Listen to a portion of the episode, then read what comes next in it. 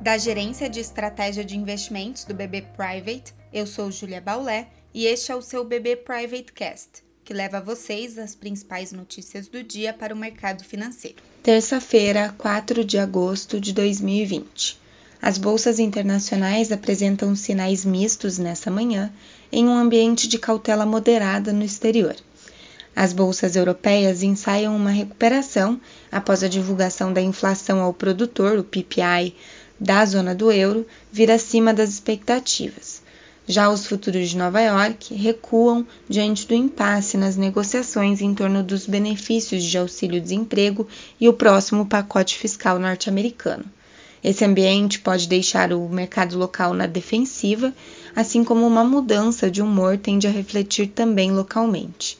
O principal fundo de índice brasileiro em Nova York, o EWZ, segue estável nessa manhã. Hoje inicia a reunião de dois dias do Copom e teremos como último dado de atividade antes dessa decisão de juros a divulgação da produção industrial de junho, em que se espera uma recuperação frente ao mês de maio, mas ainda registrando a maior queda trimestral desde o início desse indicador.